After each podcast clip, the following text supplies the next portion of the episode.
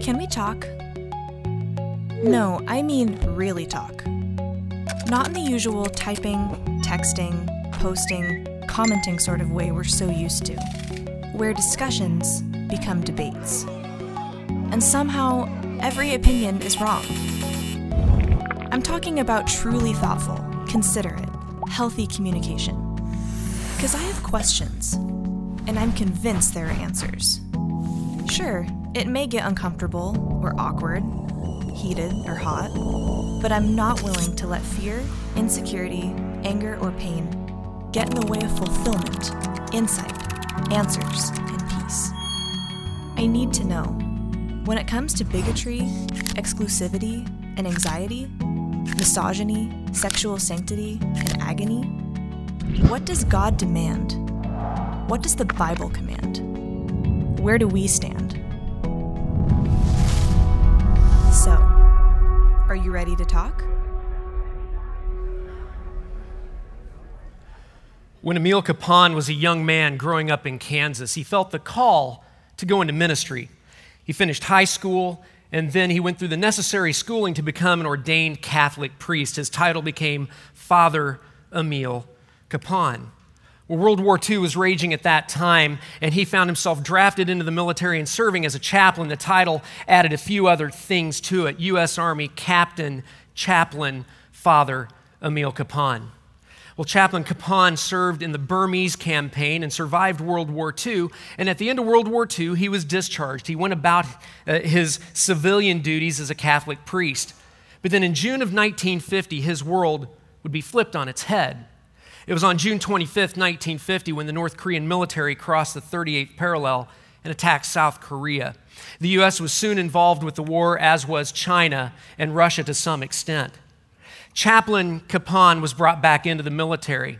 Now, when he gave a vow as a Catholic priest, he said that he wanted to be an emulation to Jesus in all people, or to all people. Little did he know that his vow would be pushed to the test early in the Korean conflict. He was assigned to an infantry unit that was in close combat, hand to hand combat against the Chinese. And on a really bad day in 1950, his unit was overrun by the Chinese and surrounded. They had to surrender. And on that day, he truly had to start showing the love of Jesus in a different way. On that day, uh, a Chinese soldier was ready to execute an American soldier who'd broken his leg. They were doing an 80 mile death march to Pyoktong prison camp. And Chaplain Kapaun stood in front of the muzzle of the weapon, picked up the American soldier, and carried him those 80 miles. Once they got to Pyoktong, he'd do things such as trade his watch with a, a North Korean prison guard for a blanket because it was the most brutal winter in the history of the Korean Peninsula. He'd take that blanket then and he'd make gloves and socks for his men in his prison cell. He'd pick the lice off of his men and clean up their human excrement because their hands were so frostbitten or so broken because of the, the torture that was going on in Pyoktong. He'd also give them his food, and over time, giving them the, their, his food paid a price. And he got pneumonia, and he died alone in a prison cell in Pyoktong prison camp. Where was God in all that? Was God just sitting on his hands? If God is so good, why, didn't, why did God allow chaplain Father Emil Kapaun, one of his anointed who had no blood on his hands, why did he allow him to go through that? And if God is so powerful, why didn't He sweep down and open up the doors of the prison camp to get these, these soldiers out of this horrific situation? How can a good God allow suffering? Such is a question we're going to try to answer today in this series called Conversations. This is week six, and it's in this series in which we're hitting some tough topics. And today's topic is one that is a tough topic. And our hope is my hope is, is that I'll be able to give you some information that you can have some conversations with not only your Christ following friends, but people of all walks of faith, because suffering is universal and we all are going to face suffering. And I think all of us have had that question at one time or another. One of my favorite movies is a movie Gladiator, and in this movie, Russell Crowe plays General Maximus. He's this incredible uh, military commander, and before they go into combat, General Maximus says to his men, What you do in life echoes into eternity. And I think that same thing holds true with suffering. If you get anything at all out of today's teaching, get this what you do in suffering echoes into eternity. What you do in suffering, the way you suffer, has both an earthly impact as well as a heavenly impact. God's got a lot to say about that. That's what we're talking about today. Now, here's the deal a couple things about today. I'm not going to give you tools to deal with suffering, that's for another sermon and another time. I also want to acknowledge that there are many of you here Many of you at in Skagit, watching us in Skagit, some of you in Boca Raton, and those of you watching us online who have been through horrific suffering. I know a lot of your stories, but I don't know most of your stories. And I want to just be upfront and say that I don't mean to belittle the suffering you've gone through or are going through. My heart breaks for you, and I'm sorry about that. But we're going to talk some tough truths today. I've got four sources that I'm using. Obviously, and always the first source is the Bible.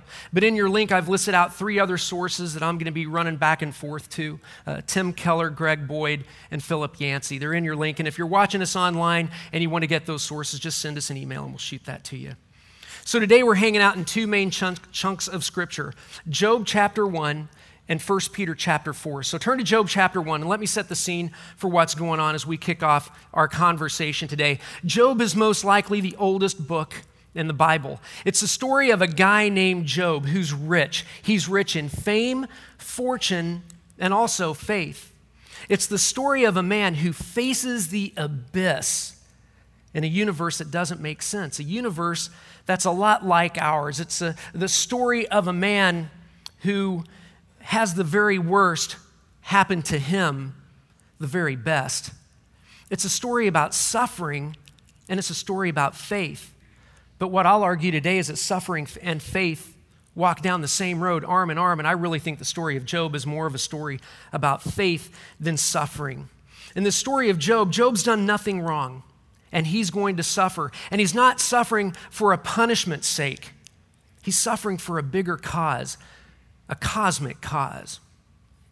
So let's kick this off. Job chapter 1, verses 6 through 9. One day, the members of the heavenly court came to present themselves before the Lord, and the accuser Satan came with them. Where have you come from? The Lord asked Satan. Satan answered the Lord, I've been patrolling the earth, watching everything that's going on. Then the Lord asked Satan, Have you noticed my servant Job? He's the finest man in all the earth. He's blameless, a man of complete integrity. He fears God and he stays away from evil. So I said, as I said, there's more to this story than just a good guy going through some tough times. There's a cosmic piece to this story. God is in a cosmic battle with Satan, and that, that battle's going to continue until Christ returns a second time. We're going to be talking a lot about that today. But this cosmic, this cosmic showdown between God and Satan, God handpicks Job to step into the ring and fight. And Job didn't ask for it. And to me, eh, to us, but to me, I'm looking at this going, this is unfair. He never asked to step in the ring and to fight, but he does. Have you ever considered that the suffering you go through or have been through is part of a cosmic battle, part of something bigger than you can't see? Such is the case for Job. He's doing what's right. Yet look what's, what happens, verses 9 through 12. Satan replied to the Lord, Yeah, but Job has good reason to fear you. You've always put a wall of protection around him and his home and his property. You've made him prosper in everything he does. Look how rich he is. But reach out and take away everything he has, and he will surely curse you to your face. All right, all right, you may test him, the Lord said to Satan. Do whatever you want with everything he possesses, but don't harm him physically. So Satan left the Lord's presence. Satan here is saying that Job is God's favorite, that, that if you take away all the good things that God has given him, he's going to curse God. That, that basically, Job and his faith, well, they're frauds. And if Satan can expose Job and his faith as a fraud, he will expose God as a fraud. So Job's like a lab rat it seems, when you look at this story. But we got to remember Job is handpicked by God, a speck of dust in human history, and God's going to pluck him into a struggle. And he's going to be like the original guardian of the galaxy, fighting a, a prince of darkness. And Job's going to be remembered for, t- for thousands upon thousands upon thousands of years as a man who struggles well. And that's important for us because here's another truth we're landing on today, and it's suffering well can have an eternal impact. Suffering well can have an eternal impact. There's an earthly impact and an eternal impact when we suffer well. If you're going through suffering, trust me, your kids are watching you. People around you are watching you. And if you're a man or woman of faith and you're walking with that through that struggle with faith, when your kids and those watching around you go through their time of struggle because struggling's universal and we're all going to struggle. They, there's a ripple effect with the way they're going to struggle. Most likely they will lean on your example. And that's what we see with job. But there's also a negative to that. If you're going through a struggle doing the jam at jesus blaming god for, for your struggle then guess what? I always argue that there's a ripple effect with that too and if you got kids, for those of us who are parents, good chance when they go there, through their struggling, they'll do the same thing. There's, there are consequences, a ripple effect. And there's also a heavenly ripple effect that we're going to find out in this story of Job. So, in the next handful of verses, what we're going to see is that all hell's going to break loose in Job's life. He's going to lose his fame and fortune. 7,000, he'll have 7,000 sheep die. 5,000 oxen, 3,000 camels, 500 donkeys, numerous servants. But then the worst happens to him. A, a, huge gust of wind comes in and kills all 10 of his kids at once seven sons, three daughters. And then what we'd find in the next chapter, you can read it on your own, is he'd be covered with sores and have this horrific disease. He loses his health, he loses all this, yet in the 42 chapters in this book of Job, he never curses God. He never walks away from his faith. And is this fair? Is God just playing Job like a, a lion plays with a mouse? I think it's so much more than that. So many times in life, we want to blame God for suffering, yet that blame is misplaced. I once heard a pastor once say these words. He said that God doesn't cause suffering, but he refuses to waste it. So let's talk about suffering. Let's talk about the cause of suffering because I think we need to go back to the Garden of Eden and to the Genesis, Genesis account of creation before we start blaming God and putting Him on the hook for suffering, all suffering in the world. When God created the world, He created everything perfect and beautiful. In fact, when He created uh, the earth, he, he looked at, at everything He created and said, This is good. But then when he created us, man and woman, he said, Hold the presses. This is more than good. This is very good. So he brings Adam and Eve into the Garden of Eden. They have this incredible relationship with God. It's a relationship without barriers, it's a relationship based on love because God created them out of love, by love, and for love. He gives them the free will in the Garden of Eden to be disobedient or to love because Jesus said, If you truly love me, you're going to obey my command. So he says, Don't go to that, that tree over there and eat from it. If you eat from the, tr- the fruit of the tree of the knowledge of good and evil, that, that, you can't do that. Just don't do that. See, God doesn't force his love upon them, he gives them free will. And it's another truth we'll land on today is that true love is not forced love. True love is not forced love. And so Satan enters the picture and he tempts Adam and Eve, and they disobey God. And when they disobey God, they show a lack of love for God, and all evil enters the world. Now, because they've disobeyed, there has to be justice. There has to be some form of punishment. Look what happens. God says this to, to Adam and Eve, Genesis 3, verses 16 to 17. To Eve, he says, I will sharpen the pain of your pregnancy, and in pain you will give birth. And to the man, he said, The ground is cursed because of you. All your life you will struggle to scratch a living from it. And at that point, the whole earth begins decaying. Cancer, disease, sin, famine, war, all these things enter the universe. God didn't cause any of that. He created everything perfectly and everything good. He's never the author of evil. And so often we forget that when that happens, God already knew what they would do. He already under, he knew that they would, they would do that, but he gave them the free will because he loves them. And he knew he would have to send his son to die to make everything right again. We want to blame God for suffering, but too often that blame is misplaced. So let's talk about some sources of suffering. I came up with four. You can probably come up with more, but uh, let's just look at these four that I came up with. Four causes of suffering. First one is cosmic forces. Cosmic forces, whether it's God testing your faith or Satan shaking your peace, there's a cosmic battle going on between God and Satan. Satan is the author of suffering and not God. And as I said, too often we want to we want to blame God for the suffering that's going on when he's not to blame. In fact, in 1 John chapter 5, I think it's verse 19, uh, the apostle John talks about how Satan temporarily holds the keys to this world. That Jesus defeated death. Jesus overcame all on the cross, but until he returns, we're still going to face a world full of suffering. So we're in this cosmic battle whose rules we can't fully understand. Back to Job. In the story of Job, we see that God sets parameters to the behavior of Satan.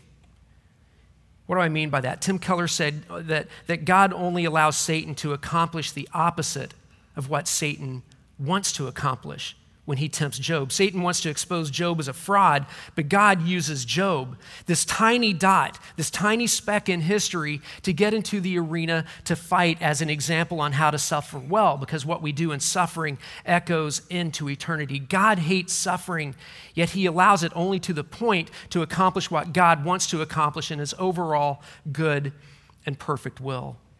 So, does everything bad that happens go in front of God? Does anytime something bad happens to us, is it Satan approaching God? I mean, you've got two, two examples in the Bible of that. You got the story of Job, you got Jesus right before he goes to the cross. He says to Peter, Peter, sucks to be you, man. Satan has asked to sift you, but I'm praying for you. I'm not going to deliver you from it, I'm going to walk with you through it. So there are two examples, but to, to base an entire theology that God causes or God allows all suffering uh, that, to where Satan approaches him on everything, I don't know if that's true. I believe completely in the sovereignty of God. And somehow our free will and his sovereignty, I don't get how that works, but he does. So let's talk about some other sources of suffering because there's the cosmic forces that are out there. What about the dumb decisions we make? Dumb decisions we make can cause suffering. The way we handle our finances, if we're mishandling our finances, we can put our families in a world of hurt, and we can't blame God for that.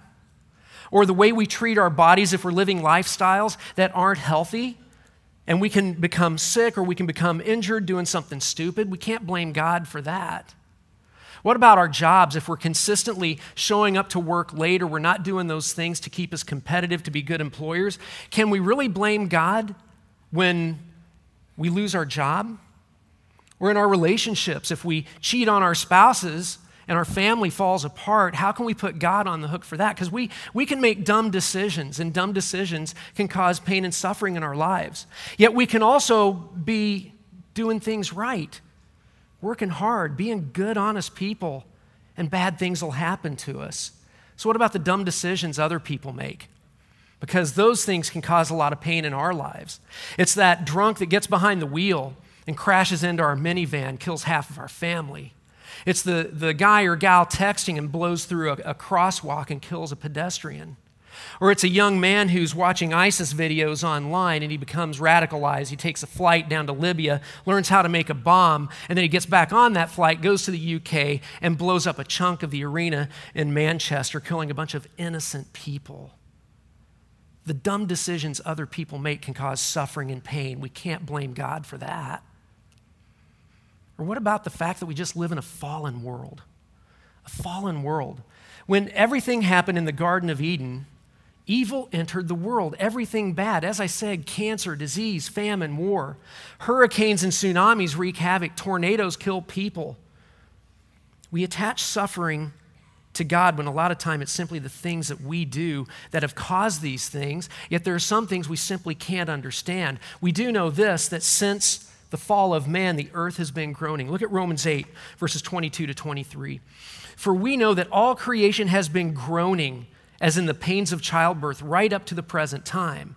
And we believers also groan, even though we have the Holy Spirit within us, as a foretaste a future glory. For we long for our bodies to be released from sin and suffering. Have you ever noticed that we humans have a huge potential for evil? There's the Adolf Hitlers, the Saddam Husseins, the Kim Jong Uns, the, the Charles Mansons. Yet, yet we also have an incredible, incredible ability to love. The Mother Teresa's, the Martin Luther Kings, the Pastor Bob Marvels and Honey Boo Boos. We have a great potential to love. That same free will that can cause so much suffering in the lives of others can redeem suffering in so many others. And love can hurt. People can reject us.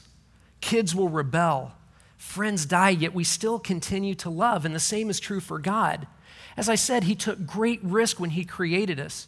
And when He created us with that free will, we've got the, the free will to love Him or reject Him, to rebel against Him or walk with Him. Yet He still continues to love us, especially through our suffering. The book of Isaiah says that God suffers when we suffer. And what we see is that God made a choice to suffer. He made a choice for him to suffer so suffering would have a definitive end. Go back to John 3:16. It's the love verse of the Bible. For God so loved the world that he gave his one and only son that whoever would believe in him wouldn't perish but have eternal life. It's a love verse. But have you ever thought that it's an incredible suffering verse? A suffering verse for God? For God so loved the world that he crushed his one and only son that he would have to sentence his innocent son to death to make everything right again because there has to be justice. And the, his son would pay that price for justice to make the relationship right again. It's another truth we're going to land on today. It was God's choice to suffer so we would have an end to suffering. It was God's choice to suffer so we'd have an end to suffering. God, because of Jesus going to the cross, he dies, he's buried, he's res- resurrected. We now have an expiration date to suffering, and that's going to occur when Christ returns again. So, what happens between now and then is that God uses suffering as a means to redeem his fallen world, and he uses us in the church to do that. If you look at the book of Revelation, if you look at the totality of the book of Revelation, Revelation is all about the flip. It's the flip of everything evil, everything bad that's ever happened. All the, the suffering and ugly in the world is flipped, and there's great joy and peace because of God, and it's because of the resurrection of Jesus. It's the gospel of Jesus made simple for us. Bad things made good through Jesus who loves us. Bad things made good. All the horrific things that go on, all the suffering at some time will be made good. Sometimes on this side of eternity, forever guaranteed on the other side of eternity. All things made good through Jesus who loves us. So, does that get God off the hook for suffering? Absolutely not. In fact, Tim Keller, who I drew greatly from for today's teaching in his book, Reason for God, he said these words The Christian God came to earth to, del- to deliberately put himself on the hook of human suffering. Let's talk about that. 1 Peter chapter 4. Peter's writing a letter to, a, to the, the Christians in the Roman Empire, and they're going through horrific suffering. Here's what would happen a, a group of Roman soldiers would come to a house where there are, it's a, a family of believers. They bring the, the whole family out. They put the kids on the ground. They put the, the sword to their heads, say, Deny your faith or I kill your kids, and, and then uh, I'll, I'll kill you too or deny your faith and I, I, keep your kids alive. If you say that you're going to remain a Christ follower, I will kill your kids and I will kill you too. It's a rough time, to say the least.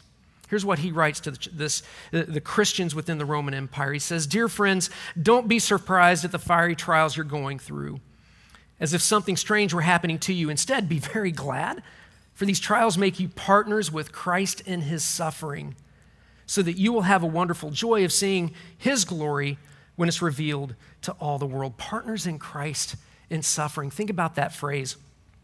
Greg Boyd's another guy I drew on. He wrote an, a fantastic book called Letters from a Skeptic. He and his dad, his dad's a skeptic. And it's him talking his dad through tough questions like these. And he said these words He said, God, when he became man, experienced the greatest depths of pain. He said that only God knows what it's like to be born in a crap filled stable, to befriend and defend the lowliest of society. That only God knows what it's like to sentence his innocent son to death for a cause or for a crime he did not commit. That only God knows what it's like to be a Jewish mom standing and watching her child slowly die in a, a horrific crucifixion and knowing what that grief feels like. That only God knows what it's like to suffer firsthand what he calls the hellish depth of all that is nightmarish in the human existence. That only God in Jesus makes sense of the contradictory fact that the world is both extremely horrible and ugly, yet extremely, incredibly, and, and unimaginably beautiful at the same time.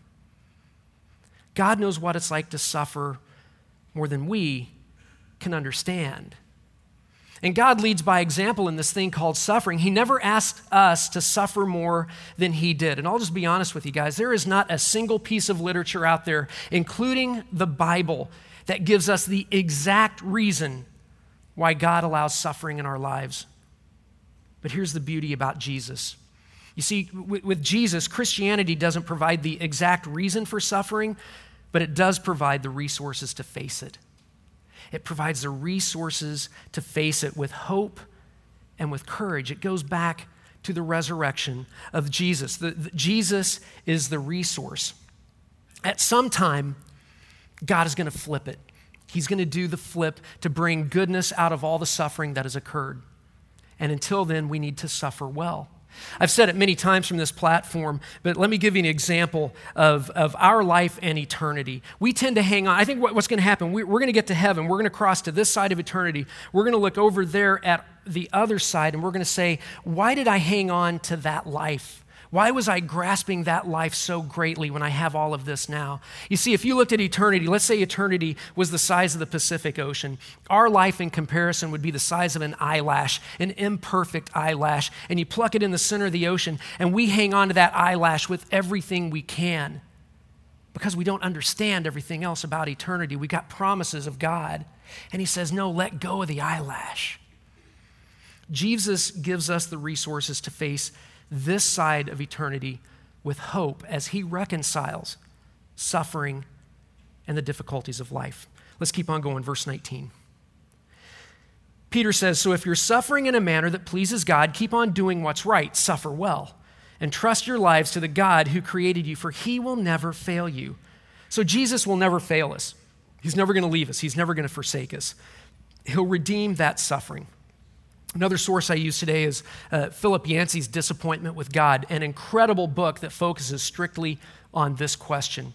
And in his book, Disappointment with, with God, he tells a story of what he calls a modern day Job, a, a guy named Douglas. Now, Douglas is an academic guy, he's a psychiatrist running a thriving practice. Things are going well in his, his life when his wife gets breast cancer. And at that time, suffering begins entering into his world. On a really bad night, when his wife was in distress, he gets her, puts her in the car. He gets his daughter, puts her in the car. They go out, they're driving down the road, and a drunk driver hits them. The dumb decisions other people make can cause suffering. Wife and daughter end up having minor injuries, but Douglas has a traumatic brain injury. Here's this psychiatrist, a brilliant man, who now, where he would read three to four books a week, it takes him sometimes three hours to read a page in a book. He's getting, he has neurological issues, he's got balance issues, he's got double vision. And as he's walking in to be interviewed by Philip Yancey for this, this book, Disappointment with God, he gets a phone call. And it's from the doctor saying, I'm sorry, Douglas, but your wife's cancer is terminal. We can't do anything more for her. We need to talk hospice care and comfort care. So, Philip Yancey, inside, he's going, This is perfect because I'm writing a book about disappointment with God. And he says to him, Douglas, tell me, tell me about your disappointment with God. Douglas's response surprised, surprised Philip. I'm going to read his response because it's really good. Give me some grace on this, it's fairly long. He said, I've learned in my wife's illness and the accident not to confuse God with life. I'm grieved and angry about the accident, but I believe God feels the same way about it grieved and angry. I've learned to see beyond the physical reality in this world to the spiritual reality. So there's that cosmic cause we're talking about, right? He continues, he said, We tend to think life should be fair because God is fair, but God is not life. And if I confuse God with the physical reality of life by expecting constant good health, for example, then I set myself up for a crashing disappointment. It's bad theology to think that if we receive Jesus as our Lord and Savior and we do all those things that are good and right, that, that He is going to keep suffering from, from entering our lives. Go back to the, the, the disciples in the New Testament. Every single one of them died a horrific death, yet they loved Jesus and suffered with Him. They were partners in Christ in suffering. But for me, it's logical. If I were going to create a God, I'd do this. I'd say, okay, then if I, if I worship you, God, then nothing bad's going to happen to me. That's my logical, finite mind. But that's not how God works. In Romans chapter 11, Paul says that, that we can't understand an infinite, huge, holy God with our limited, finite minds. And a lot of people have a problem with that. I don't. Because if I could understand everything about, a big, uh, about, about God with my finite mind, he'd go from being a, a big God to a very little God. I got to have a God that I can't completely figure out because I need a big God to walk me through suffering when I go through my own shadow of death. So we look at suffering and we say that God's the cause. We actually say that God's the enemy.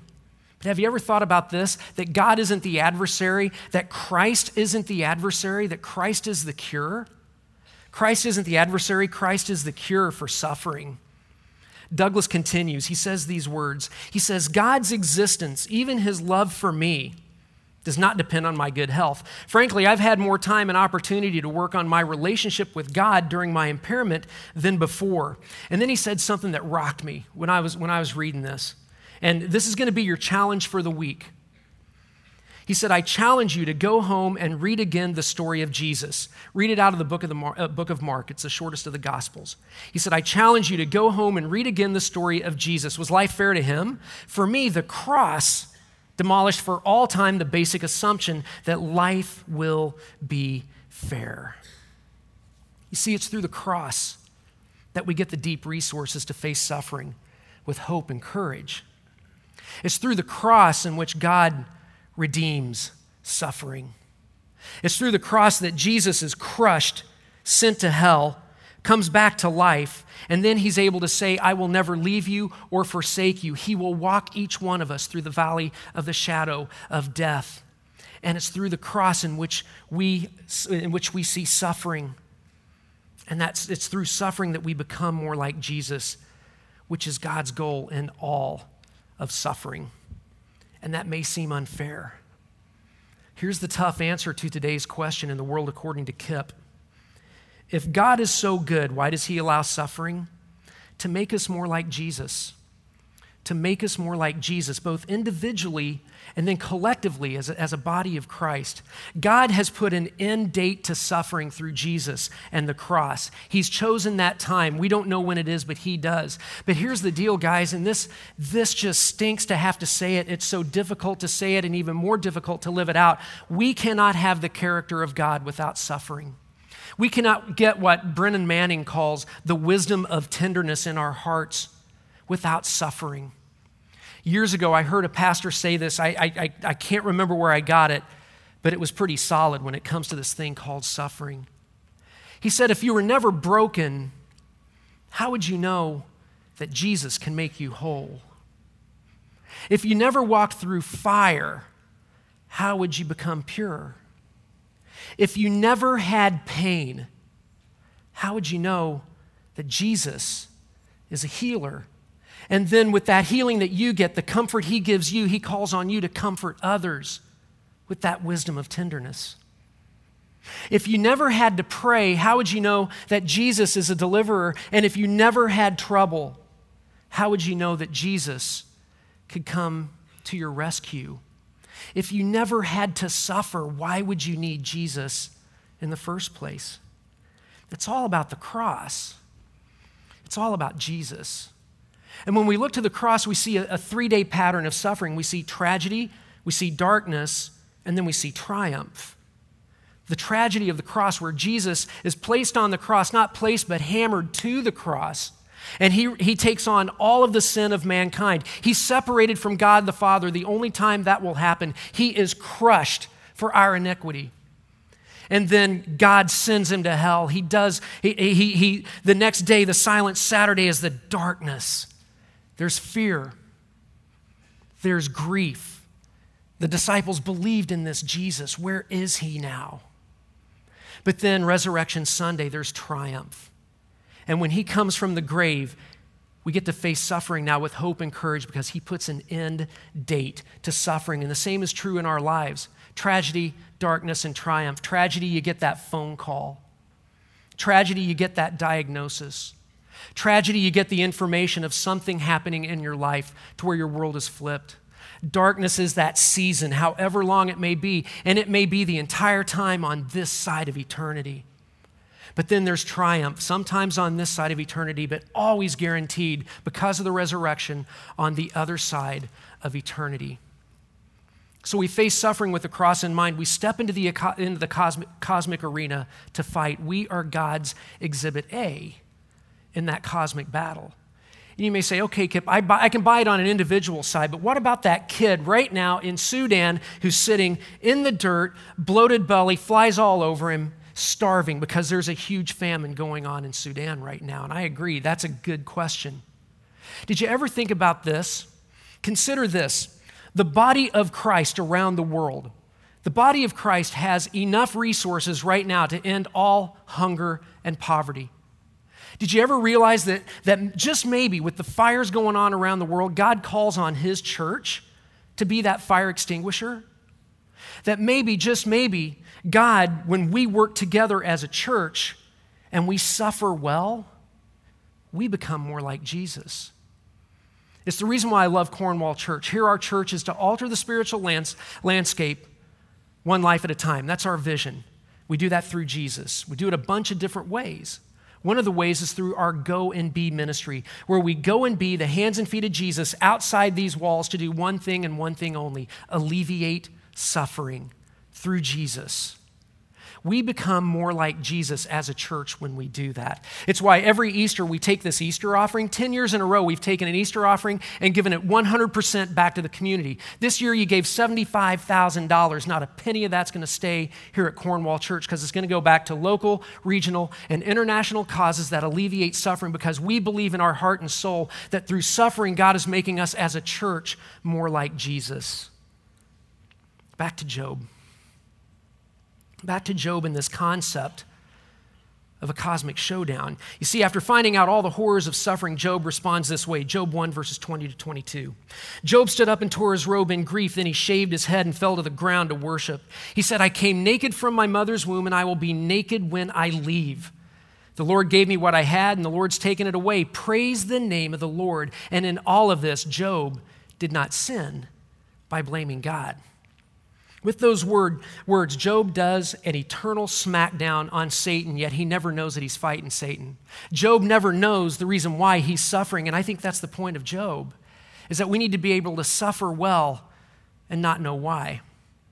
So back to Chaplain Kapaun.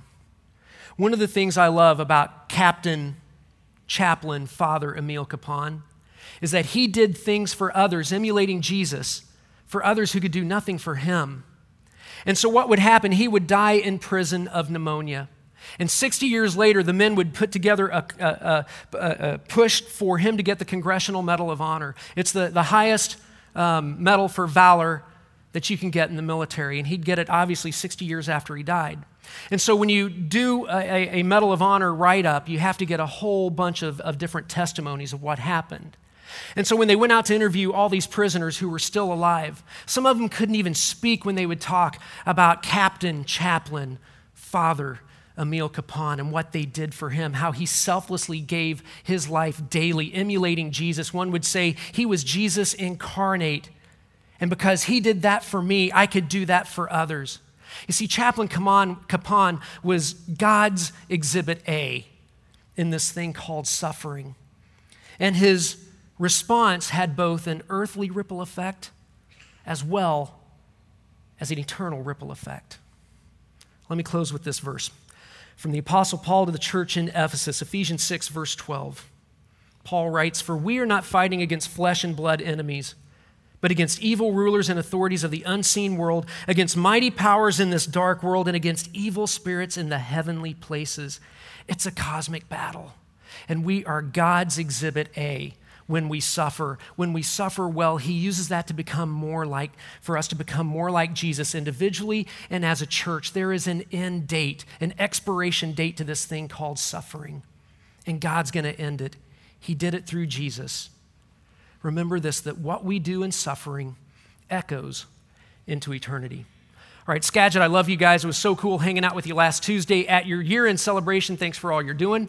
Boca Raton, we appreciate you being part of our church family down in Florida. For those of you watching us online, thank you so much for joining us.